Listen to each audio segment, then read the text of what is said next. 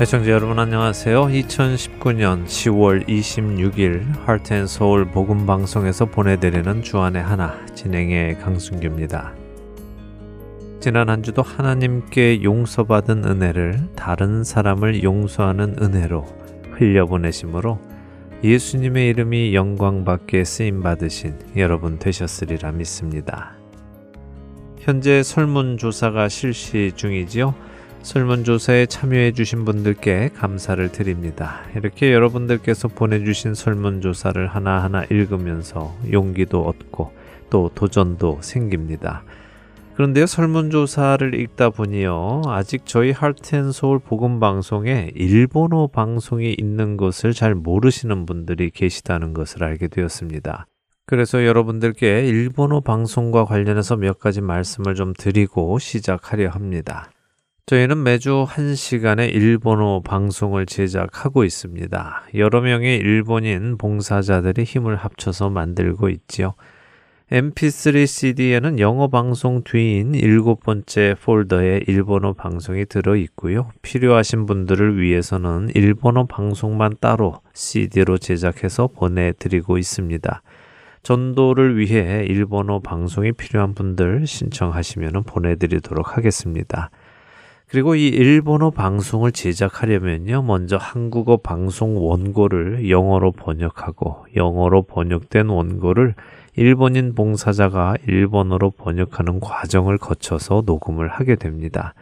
그러니 시간이 많이 걸리겠지요. 또 번역의 번역을 거치며 의미의 변화도 생기게 되어서요.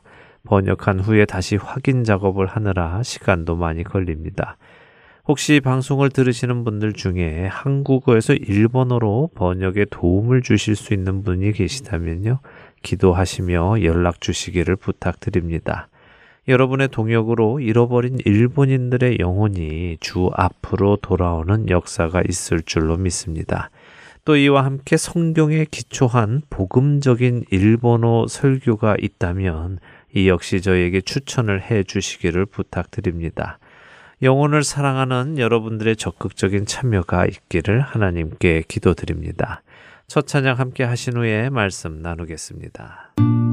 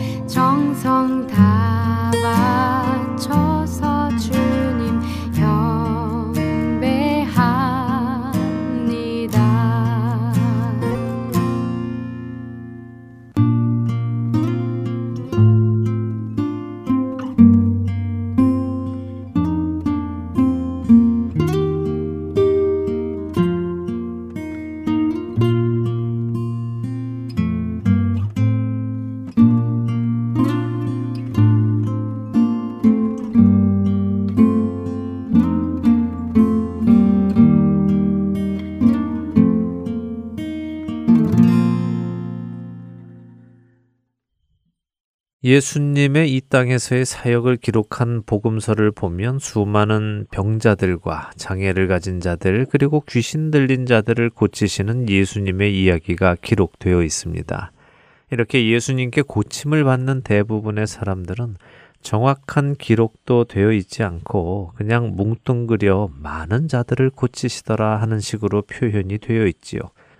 그러나 이들 중 몇몇은 그들의 처지도 기록이 되어 있습니다. 38년 동안 아팠다든가, 날 때부터 맹인이었다든가, 18년간 혈루병으로 고생을 했다든가, 아들이 귀신이 들려서 불에도 들어가고 물에도 들어갔다는 이야기도 있지요. 그러나 이런 사람들 역시 이름이 기록되지는 않았습니다. 회당장 야이로의 딸 같은 경우는 자신의 이름이 아니라 아버지의 이름 정도가 기록되어 있고요. 성경에 예수님께 고침을 받은 사람 중 그 이름이 기록되어 있는 사람은 흔치 않습니다. 아니 어쩌면 이 사람 한 명뿐인지도 모르겠습니다. 바로 마가복음 10장에 등장하는 바디메오라는 사람입니다. 마가복음 10장 46절은 그를 디메오의 아들인 맹인 거지 바디메오라고 소개합니다. 얼마 전 성경 공부를 하던 중 이 바디메오라는 사람의 특별함이 눈에 들어왔습니다. 지금껏 단순히 맹인이기에 아무것도 할 수 없어 구걸하며 살아가는 한 사람의 눈을 뜨게 해주신 예수님의 또 다른 기적이 기록된 것으로만 생각했던 제 마음 속에 다른 것들이 보이기 시작했지요. 그래서 오늘 여러분들과 이 맹인 거지 바디메오에 대해 나누어 보려 합니다. 사실 바디메오의 이름은 마가복음에만 등장합니다만 그의 이야기는 마태복음 20장, 마가복음 10장, 누가복음 18장에 기록이 되어 있습니다. 예수님께서 3년간의 공생애를 마치시고 이제 마지막으로 6월절을 맞아 예루살렘 성으로 십자가를 지시기 위해 가시던 그때 여리고에서 예수님은 바디메오라는 사람을 만나게 되십니다. 이 바디메오는 그때까지 아무도 예수님을 부르지 않았던 호칭으로 그분을 부르는데요. 마가복음 10장 47절입니다.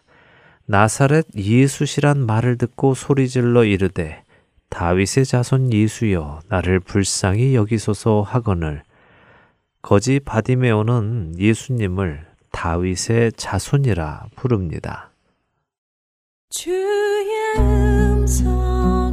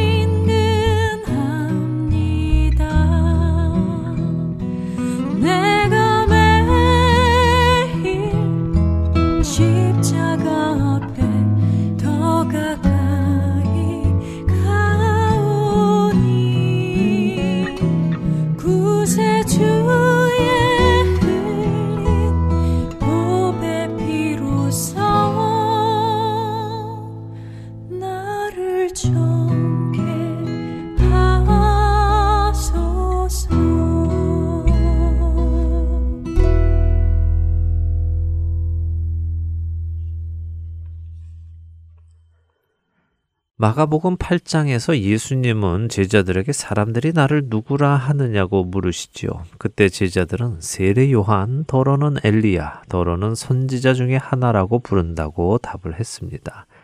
바디메오가 등장하는 마가복음 10장 17절에 등장하는 재물이 많은 한 사람은 예수님에게 선한 선생님이라고 부릅니다. 같은 장인 35절에 예수님의 제자인 야고보와 요한도 예수님을 선생님하고 부르지요. 그렇습니다. 사람들은 예수님을 세례 요한이라고 하기도 하고 엘리야라 하기도 했습니다. 또 선지자라 하기도 했고 선한 선생님이라고 하기도 했지요. 그리고 대부분의 사람들은 예수님을 나사렛 예수라고 불렀습니다. 그런데 오늘 마가복음 10장에 바디메오는 나사렛 예수시라는 말을 듣고는 예수님을 향해 다윗의 자손 예수여라며 부르짖습니다. 다윗의 자손은 무슨 의미일까요? 그것은 곧 하나님께서 약속하신 구원자, 메시아를 의미하는 것이지요. 이세의 줄기에서 한 싹이 나며 그 뿌리에서 한 가지가 나서 결실할 것이요.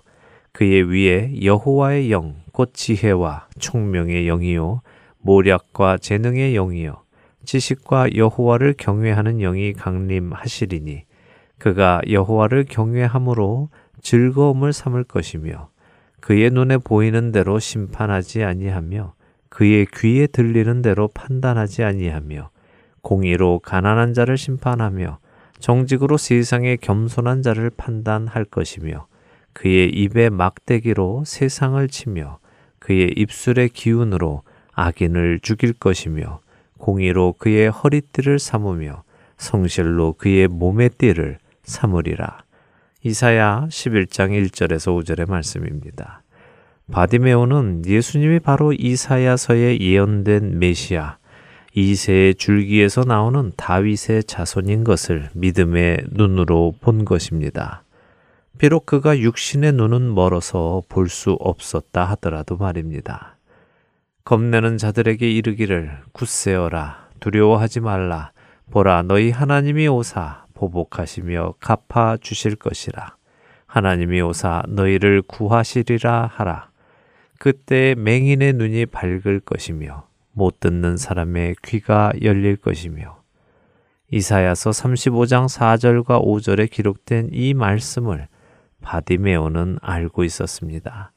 그렇기에 그는 예수님께 예언된 대로 자신의 눈을 밝혀 주실 것을 부탁하는 것입니다.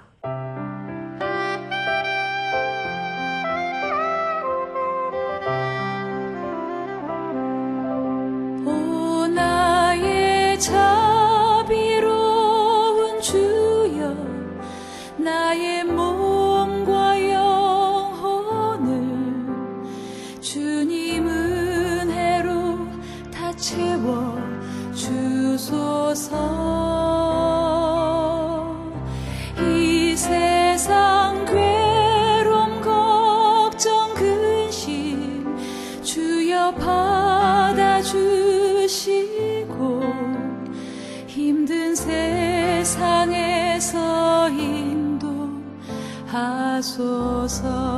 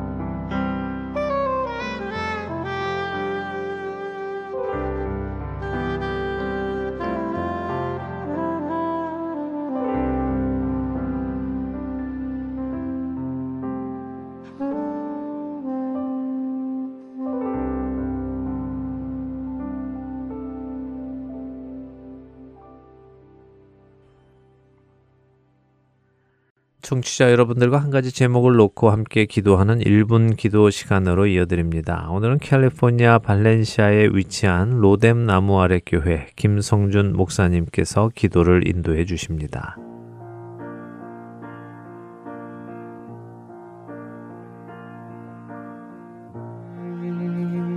하트앤 서울 복음 방송 1분 기도 시간을 맡은 캘리포니아 발렌시아에 위치한 로뎀나무아래 교회 김성준 목사입니다. 지금 한국 뉴스를 들으면 머리가 복잡해지기만 합니다. 두 편으로 나뉘어서 휴일마다 10만 명이 넘는 많은 인파가 서초동과 광화문에 모여 서로 자신들의 뜻을 관철시키기 위해 집회를 하는 모습을 보게 됩니다. 저희는 미국에 살고 있다는 이유만으로 이 일들을 결코 관가할 수 없는 일입니다. 전직 대통령이 구속되어 있고 국민들은 두 패로 나뉘어 집회에 임하는 그런 불안정한 우리 조국의 모습을 보면서 참 마음이 아픕니다. 크리스찬으로서 그저 가만히 혼란 속에 있는 나라의 모습을 바라보고 있어서만은 안 된다고 생각을 합니다. 우리 할 일은 하나님의 뜻을 구하고 하나님의 공의가 이 땅에 속히 이루어지길 강구해야 할 줄로 압니다. 오늘 함께 기도할 제목은 현재 혼란 속에 있는 대한민국이 안정되기를 기도 부탁드립니다. 구체적으로 위정자들이 하나님을 두려워하게 하시고 국민들 또한 하나님을 두려워하게 하셔서 어느 개인의 욕심이나 어느 정당의 욕심이 채워지는 그런 정치가 아니라 하나님의 공의가 그들의 정치를 통해 드러나게 하시고 먼저 기독교인 정치인들이 하나님을 두려워하여 하나님이 원하시는 삶, 거룩히 구별된 삶으로 하나님을 기쁘시게 하는 삶이 되게 하여 달라고 기도해 주시기를 바랍니다. 그리고 한국의 교회와 기독교인들이 정신 차리고 깨어 위정자와 정치인들을 위해 계속 기도할 수 있도록 기도해 주시기 바랍니다. 역사는 하나님이 주관해 가시는 것이지 결코 인간이 끌고 가는 것이 아닙니다.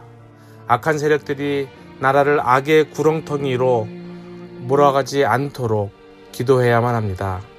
온전히 하나님의 주권을 인정하는 대한민국 국민과 위정자들이 될 수 있도록 기도해 주시기를 바랍니다. 함께 기도하겠습니다.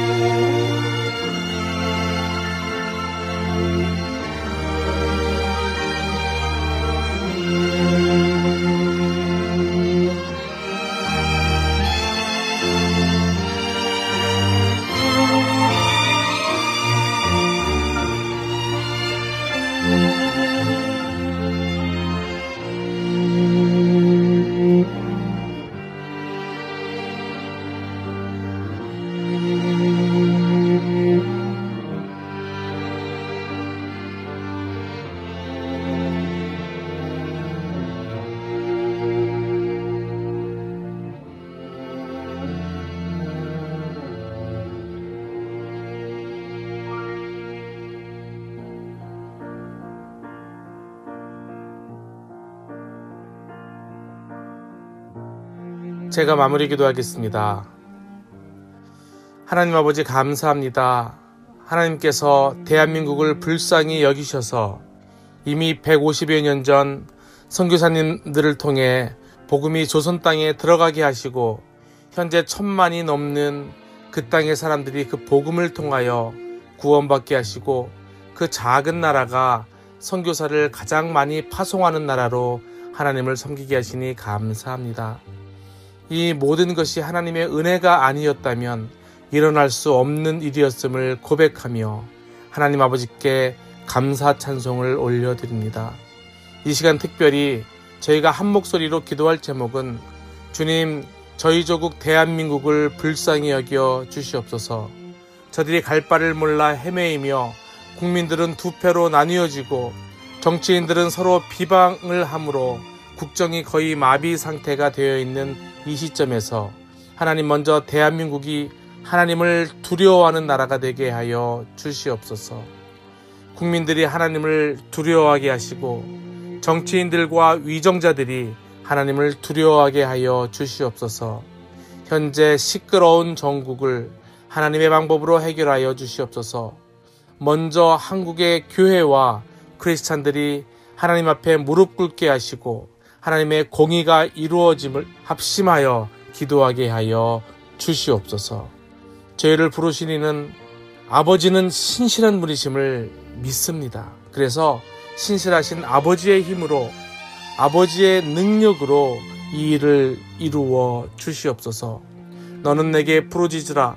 내가 내게 응답하겠고 내가 알지 못하는 크고 비밀한 일을 내게 보이리라고 약속하신 주님을 신뢰하며 기도하오니 아버지 대한민국 땅에 긍휼을 내려 주시옵소서. 감사드리며 예수님의 이름으로 간절히 기도하옵나이다. 아멘.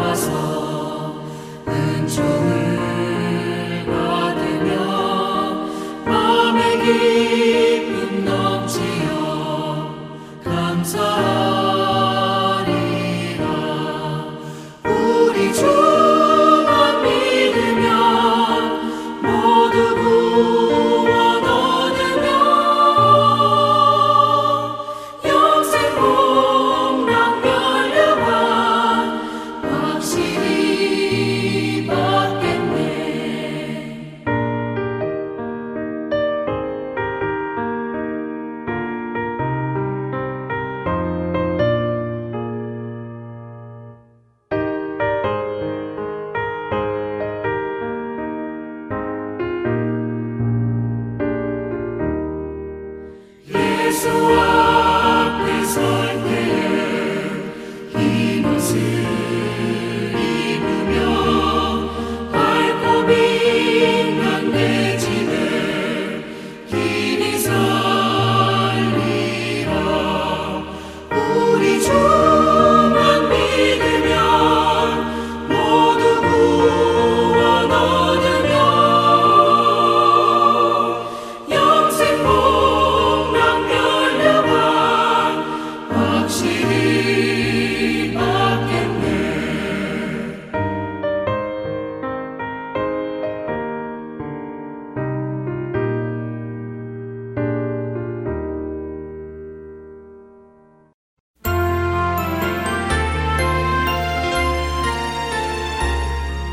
안녕하세요. 봉사자 박용규입니다. 3개월 혹은 6개월마다 새로운 방송들이 여러분을 찾아가는데요. 지난 방송을 다시 듣고 싶어 하시는 분들이 많이 계시더라고요. 그런 분들을 위하여 그 방법을 말씀해 드리겠습니다. 홈페이지 www.heartandseoul.org로 접속하셔서 특별 방송을 클릭하시면 됩니다.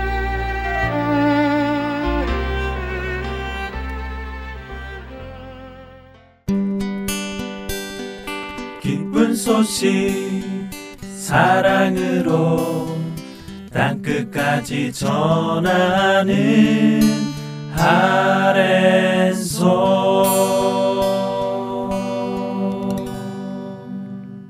그리스도인으로 살아가는 것이 어떤 것인지 성경 속에서 찾아가 보는 시간 새 사람을 입으라로 이어드립니다.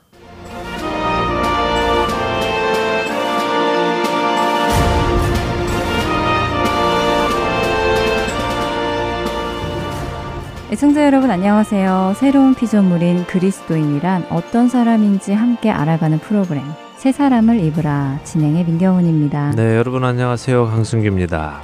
그리스도인이란 어떻게 살아가야 하는가를 배우기 전에 먼저 하나님이 어떤 분이시며 그분과 나는 어떤 관계인지를 아는 것이 더 중요하다고 지난 시간에 나누었습니다. 네. 그 예로 아브라함이 처음부터 하나님 앞에서 거룩하게 살도록 요구된 것이 아니라 부르심을 받고 24년의 시간 동안 하나님을 경험한 후에 거룩한 삶을 살도록 요구받았다는 말씀을 해주셨어요. 네, 그랬습니다. 처음부터 그냥 이것은 하지 마라, 이것은 해라 하면 그것이 명령처럼 들리고요. 또 의무처럼 들리기 시작해서 원치 않는 것을 억지로 하게 되는 결과가 나오기도 합니다. 네.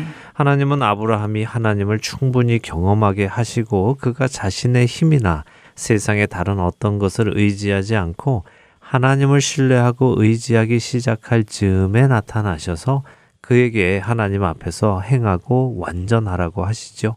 그리고 할례를 명하십니다.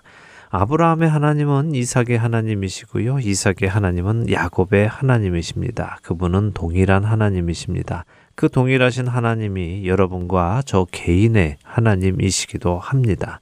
그렇게 우리가 새 사람으로 살아가기 이전에 먼저 하나님이 누구시며 하나님과 나의 관계가 어떤지를 깨달아야 한다는 것입니다. 우리가 지난 몇 시간 동안 먼저 우리가 죄인이었던 것, 그런 죄인을 하나님께서 예수 그리스도를 통하여 구원하신 것을 나누었죠. 네, 우리 각자가 자신의 죄값으로 죽어야 함에도 불구하고 하나님께서는 예수 그리스도의 십자가의 공로로 우리의 죄를 사하여 주시고 사망에서 생명으로 옮겨 주심을 에베소서 1장을 살펴보며 나눴습니다. 네. 이미 세상을 창조하시기 이전에 하나님께서는 우리를 택하시고 그 일을 준비하셨다는 것을 확실하게 보았지요. 네, 맞습니다. 그리고 지난 시간에는 하나님께서는 거짓이 없으신 분이시기에 굳이 자신의 약속에 대한 보증을 하실 이유가 없으심에도 불구하고 그분은 삼위일체의 한 분이신 성령님을 우리에게 보내셔서 구원의 날까지 우리와 함께 머물게 하심도 보았습니다. 네, 지난주에 그 설명을 듣고 참 많이 감사했습니다. 사실 믿지 못하는 것은 구원을 받는 우리이지 구원을 이루시는 하나님은 아니잖아요.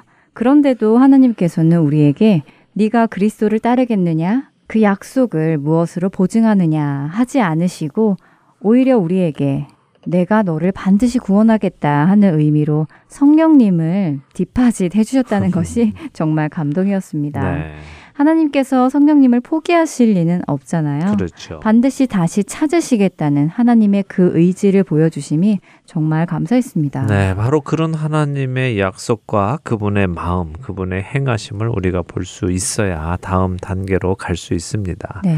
사도 바울의 소원처럼 우리 모두가 지혜와 계시의 영을 받아서 하나님을 알게 되고 또 우리 마음의 눈이 밝아져 하나님의 부르심의 소망이 무엇이며 그 기업의 영광의 풍성함이 무엇인지 알게 되기를 바랍니다. 자, 이렇게 해서 에베소서 1장의 내용을 본 것입니다. 그렇네요. 에베소서 1장의 내용이 바로 이것이었네요. 하나님이 창세 이전에 우리와 같은 죄인을 하나님의 아들들이 되게 하실 계획을 가지시고 예수 그리스도의 피로 말미암아 우리 죄를 사하여 주시고 그 일을 이루셨으니 그 은혜를 보고 알 수 있게 되기를 바란다는 내용이었네요. 네, 그렇습니다. 자, 이제 에베소서 2장으로 가볼까요? 2장 1절에서 10절을 한 절씩 읽어보고 이야기 나누죠. 네. 그는 허물과 죄로 죽었던 너희를 살리셨도다.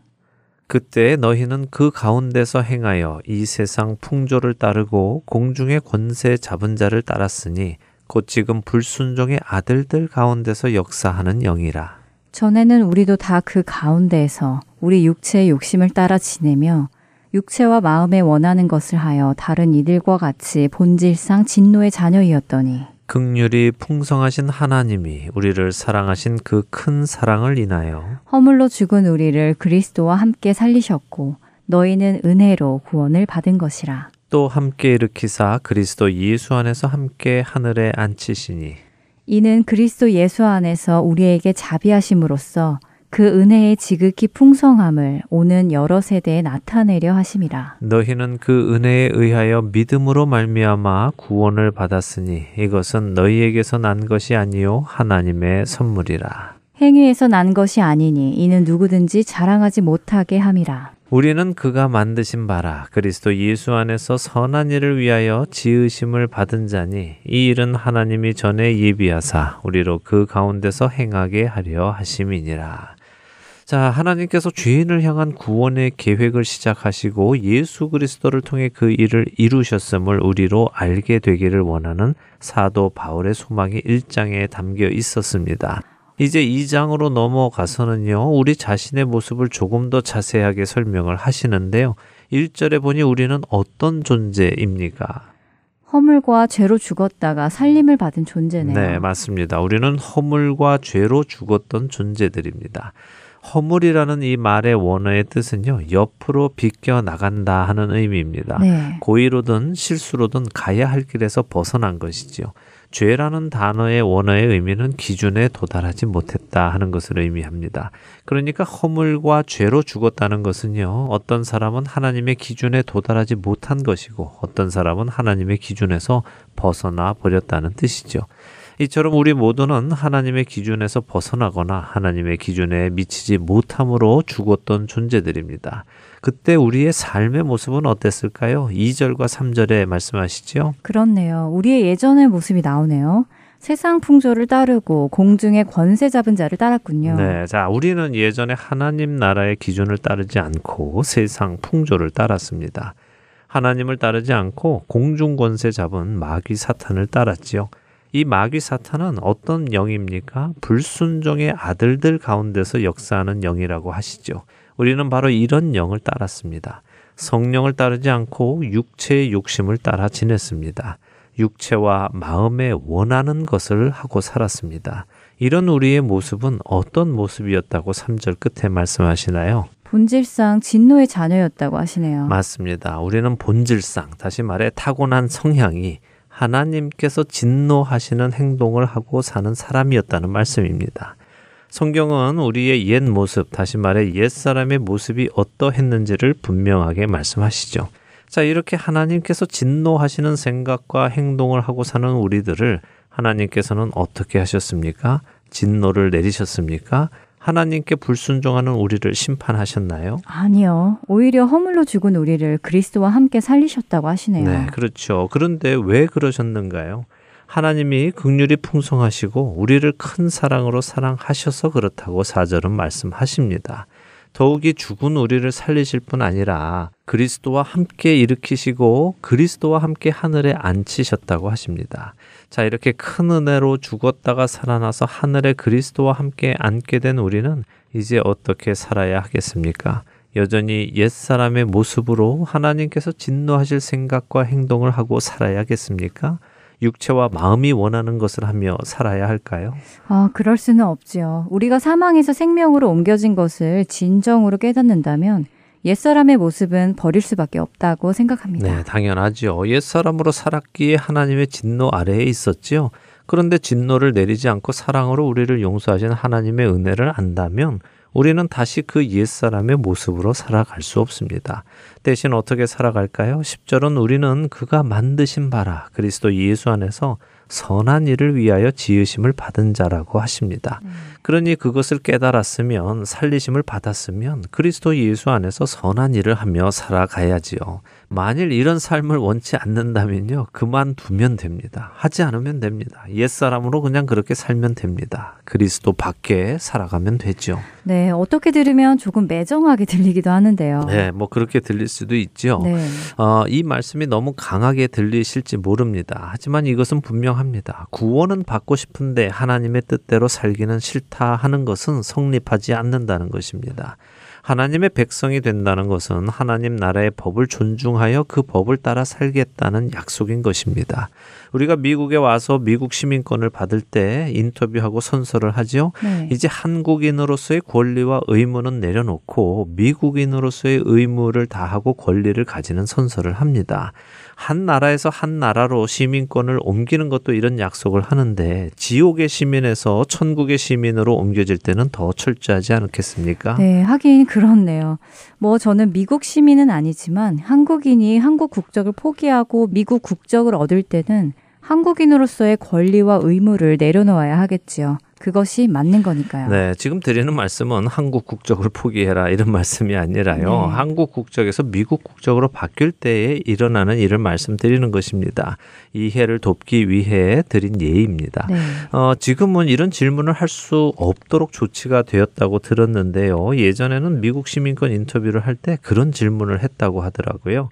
만일 당신의 나라와 미국이 전쟁을 하게 되면 당신은 어느 나라 편에서 싸우겠습니까? 하는 질문이요. 어, 정말 답하기 쉽지 않겠는데요. 마음으로는 대부분 자기 나라 편에 서겠다고 하지 않을까요? 하지만 그렇게 대답하면 인터뷰에서 불이익을 당할 수도 있을 테니 선뜻 말하지 못할 테고 그렇다고 미국 편에 서겠습니다 라고 하면 왠지 나의 조국을 배반하는 느낌이 들어서 마음이 불편하겠고요. 네, 그렇죠. 그런 질문을 받으면 마음이 불편해지지요. 네. 조국을 버린다든가 배신하는 느낌이 들기에 죄책감도 듭니다. 그러나 다시 말씀드리지만 이것은 우리가 한 나라에서 다른 나라로 국적을 바꿀 때에도 이런 절차가 있고 마음가짐이 필요하다는 것을 예로 들어 드리는 것입니다. 본질을 보시기 바랍니다.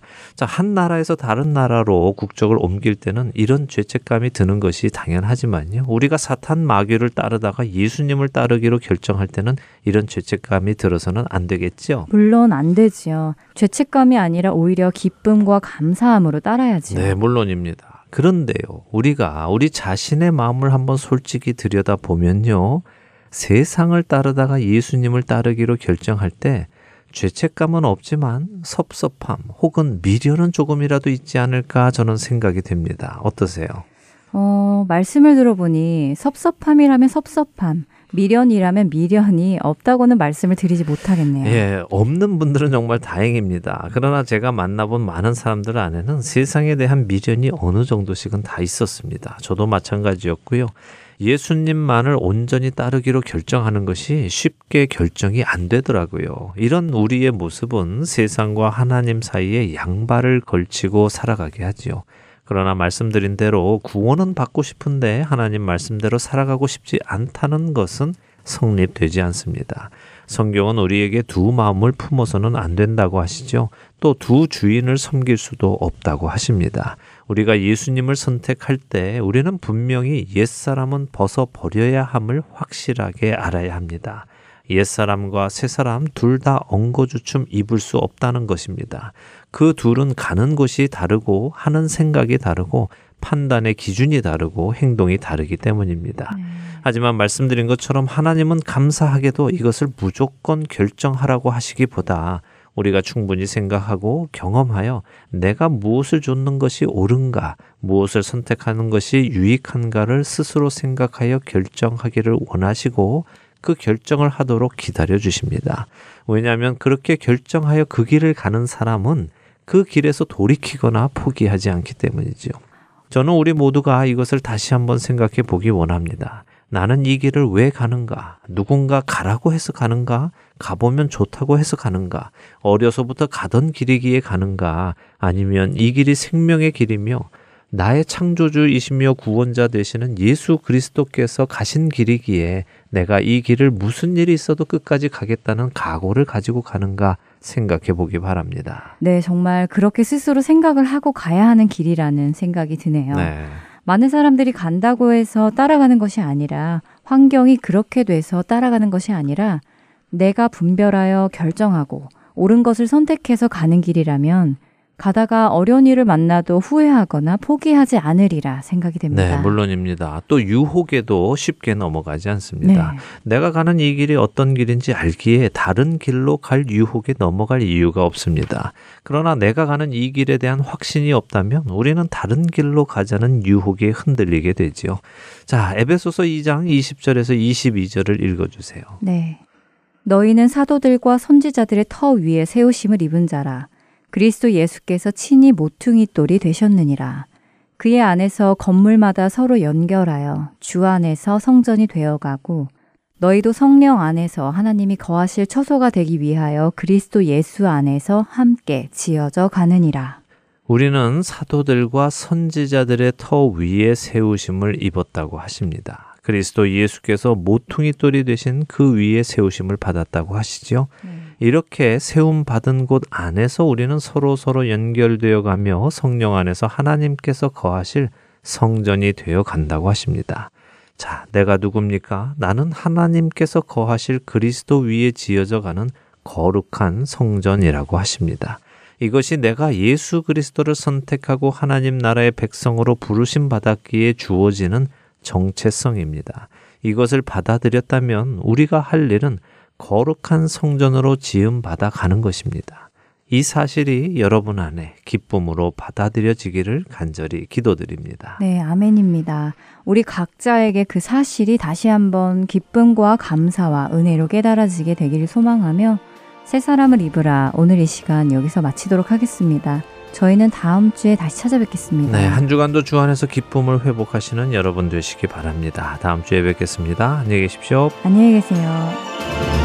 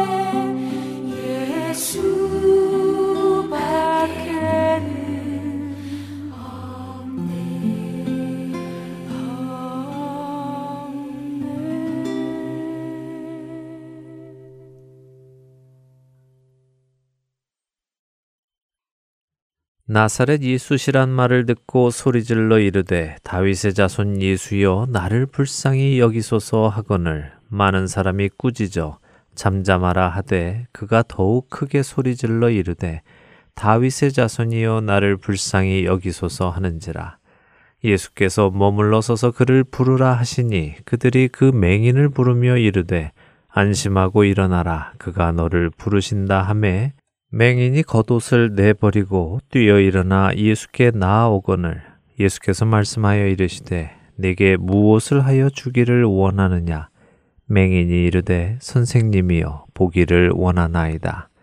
예수께서 이르시되 가라 내 믿음이 너를 구원하였느니라 하시니 그가 곧 보게 되어 예수를 길에서 따르니라. 마가복음 10장 47절에서 52절의 말씀입니다. 바디메오가 특이한 것은 그가 마가복음 10장에 등장하는 다른 자들과 달랐기 때문입니다. 마가복음 10장은 바리새인들이 예수님을 시험하고자 사람이 아내를 버리는 것이 옳은지 묻는 장면으로 시작되지요. 그 다음에 예수님께 나아오는 아이들을 꾸중하는 제자들의 이야기가 기록되어 있습니다. 예수님은 그렇게 겉모습으로 사람을 판단하는 제자들에게 노하셨다고 14절에 기록하지요. 그리고는 17절에 어려서부터 계명을 지켜온 재물이 많은 한 사람이 등장합니다.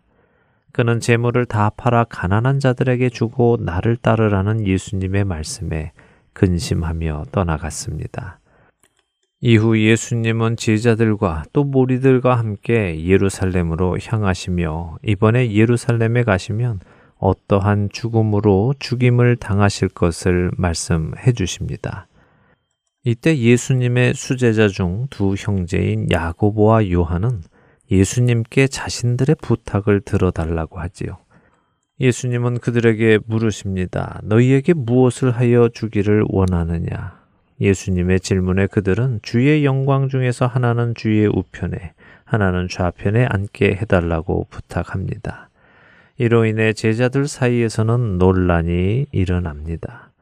그런 그들에게 예수님은 하나님 나라에서는 크고자 하는 자가 섬기는 자가 되어야 함을 말씀하십니다.